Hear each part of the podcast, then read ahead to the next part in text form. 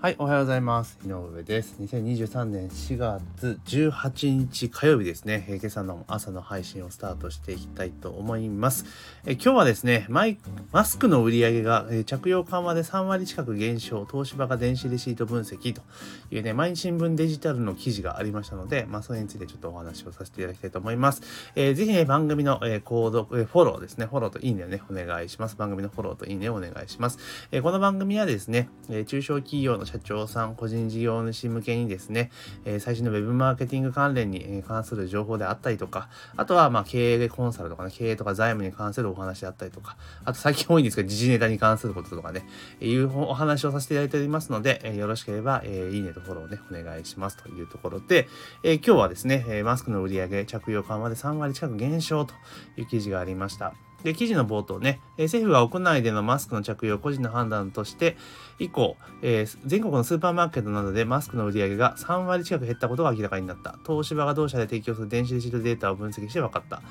新型コロナウイルスか、この新型コロナウイルス化で、マスクは習慣化として定着したが、徐々にマスク離れが進んでいるようだというところで、で、一方同じような分析でですね、化粧品の売り上げが増えているというところですね、化粧品が増えているというところでもう非常にわかりやすい感じかなというところなんですけど、まあ、マスクが今までがある意味特需だったわけじゃないですか、この3年ぐらいが。で、えーおそらく、まあ、それから、まあ、普通に戻りつつあるのかなという気はします。ただ、季節的にまだ花粉が飛んでいるので、えーね、まだまだ、ね、マスクされてる方って多いじゃないですか。だけど、これ多分、花粉症の、花粉がね、落ち着いてきたら、また一気にさらにこう、ダーンと減って、るんじゃないかなと。減ってまあ元に戻るんじゃないかなという気はします。で、元に戻るというよりは、それでもコロナ以前と比べれば多分マスクの売り上げって多分多くなるんじゃないかなっていう気はしますよね。うん。だからまあ、そのマスク業界、マスク業界ってあるのかどうかわかんないですけど、マスクに、その部門別のね、マスクの売り上げに関したら、えーコロナが始まった2020年の春から、ちょうど今までですよね。約3年、約丸3年は、まあ、特需だったと。いうところで、それはやっと普通に戻るって。ただそれだけのことだと思うんですよね。だから結局そのなんだろう、ドラッグストアとかそういうところで行くと、結局そのマスクの売り上げが起こって化粧品とか売れているか、売れてるわけじゃないですか。だからどっちが粗利が大きいかっていう話だけだと思うんですけどね。うん。でも、まあマスクが、で、えーこれはもう、ある意味いいいい流れって言ったらあれかもしれないですけども、まあ通常に戻りつつある傾向なんじゃないかなという気はします。まあとはいえ日本人ってそもそもマスクしてる人多いですもんね。コロナになる前から、まああの、春はね、花粉症でマスクすると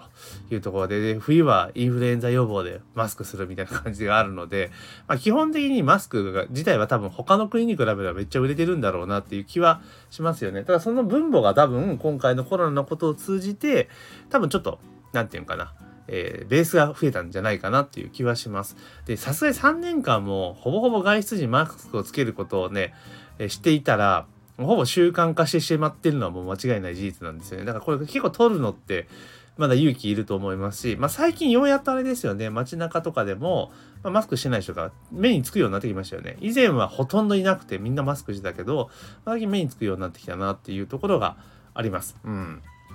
で、私自身も、あの、外出てる時って基本的には、あの建物入らない時はマスクしてないですもんね、今ね。普通にマスクしないで、建物の中ではマスク一応しますけど、それ以外はマスクしないのかな。だからもうちょっとしたら多分、屋内とかでもマスクしない人が増えてくるんかなっていう気はしますよね。だから、あコンビニとかって迷いますよね。迷いませんか？っていう話ですよ。ね、あの、以前まではね、もう入る時はマスクしてくださいみたいな書いてあったじゃないですかね。それは今、どうなってんだろうと思って。マス多分マスクしないで入っても多分問題はないと思うんですけれども、なんかね、気が引けちゃいますよね っていうところではあります。なのでまあね、アクリル板とかも結構もう撤去されるお店とか増えてきたので、まあまあ、ようやっとね、普通に戻ってきたのかなっていうところはあります。まあ病、気自体がどんなものかっていうことがね、もう明らかになってきて、対策も分かってきたわけですから、まあ、ほぼね、インフルエンザと同じ扱いですよ、というところなので、まあまあ、いいんじゃないかなっていう気はします。うん。まあ、特にマスク云々とかよりも、その、なんだろう、コロナでの対応とかって、もう、必、過剰じゃないですか、ある意味。だって、アルコール消毒とかね 体温とかねもうそろそろよくねみたいなところは多分あると思うんですよ。でもちろん冬場ですよね流行期に入った時はそういうのした方がいいかもしれないけれどもだけどまあやめ、もうやんなくてもいいんじゃないかなって個人的には思ったりします。あと一つ気になるのが、あの、今までずっとコロナね、新型コロナが流行してる時って、インフルエンザの感染ってめちゃめちゃ下がってたじゃないですか。で、今年ですよ、今年の冬は結構インフルエンザがインフルエンザがっていうのが多分報道されてたと思うんですけど、あれ結局結果どうだったんかなっていうのは出した方がいいですよね。あの、なんていうかな。コロナが流行ってる時にインフルエンザってめちゃめちゃ数減ったじゃないですか。ね、めちゃめちゃ、ほぼ、ほぼいないんじゃねえかぐらいな感じ。まあ同じような症状なのでコロナとして取られたのかもしれないですけれども、ただ、もうそうじゃなくて単純にそのウイルスが広がってないっていうのであれば、例えばうがい手洗いマスクっていうのがもうめちゃめちゃ効果的だってことが証明されたわけじゃないですか。逆にね。うん、だからインフルエンザの理由で今年もねあの、まあ、前回よりはね今までよりは緩和されてるとはいえその今までね通常ぐらいのあのインフルエンザの感染の拡大、えー、流行じゃないんだったら逆に言うとインフルエンザを抑え込むのには成功してるわけですよねワクチンとかじゃなくても。っていうことだと思うんですよ。だか結局うがい手洗いが最強なんじゃねっていうところもあると思うんですけど、この辺は明らかにした方がいいですよね。だからインフルエンザのワクチンも今ってその種類種類ごとなんか今までって A 型 B 型とかいろいろあったものがなんかもう全部ミックスされて 全全体用型のワクチンであるんですよね。そういうのも普及しつつそうやってうがい手洗いっていうのやってったらインフルエンザって結構抑え込めるんじゃないかなとちょっと思ったりはします。でその結局よくずっとねコロナが流行ったことが言われてましたけどインフルエンザとコロナってのそのなんとかな感染力で言ったら多分インフルエンザの方がでかいんですよね、きっとね。で、致死率も圧倒的に多分インフルエンザの方が高いんですよ、きっと。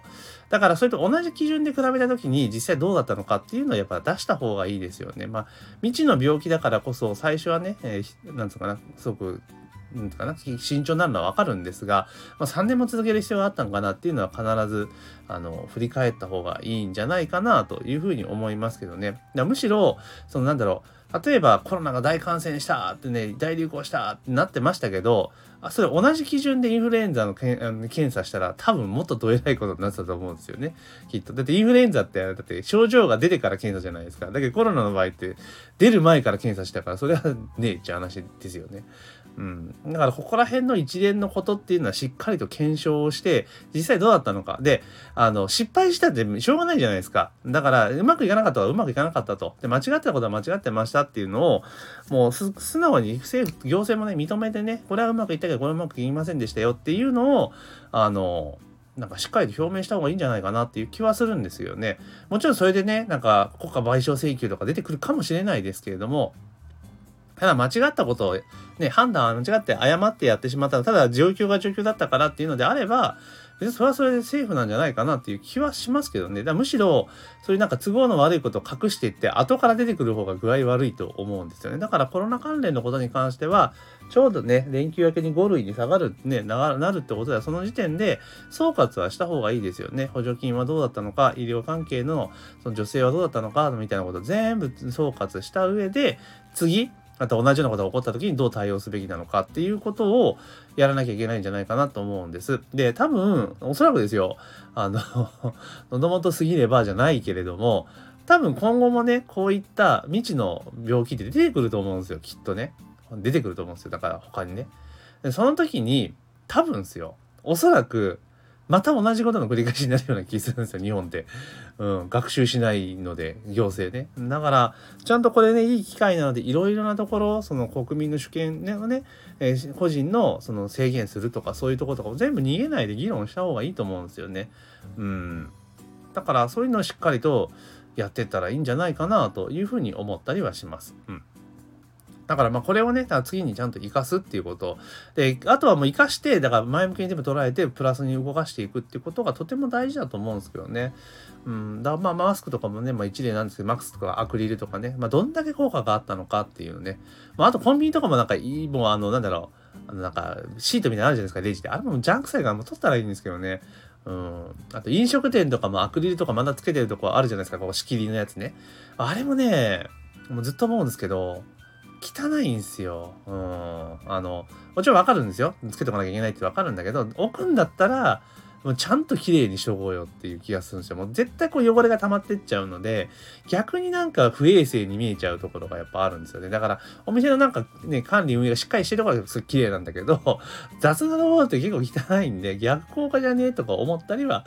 まあしますよというと。まあこういうのってね、個人の本当捉え方によって違うので、あれですけど、まあ私マスクとか全然気になるんだけど、そういうなんか、もともと飲食店やってたので、そういうところはちょっと気になるなっていう気がします。というところでちょっとね、話はそれちゃいましたけれども、まあ、マスクの売り上げが着用減少で3割近く減りましたよというところで、レシート分析結果というところで、えー、マインシムがそんなこと取り上げてましたので、ちょっと思ったことをお話しさせていただきました。でもこのレシート分析ってどんどんやったらいいですよね。うん。あの、マスクの数とかね、えー、今だからそのトレンド、話題になっているものが、どういうふうな売り上げ方の推移をしているかみたいなところね、出してたらいいいいかな。で、これ結局あれじゃないですか、その、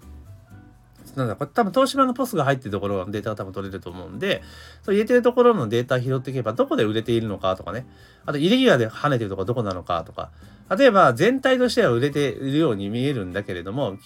絞って見ていったら一部でしか売れてないってこともあり得るわけじゃないですけど、こういうのってもっともっと出してたらいいのになっていうふうに思ったりします。というところで、えー、今朝はですね、マスクの売り上げの着用緩和3割減少、えー東芝が電子レシート分析という記事がありましたので、それについてお話をさせていただきました。ぜひね、番組のフォロー、えー、いいね、よろしくお願いします。というところで、今朝の配信は以上とさせていただきます。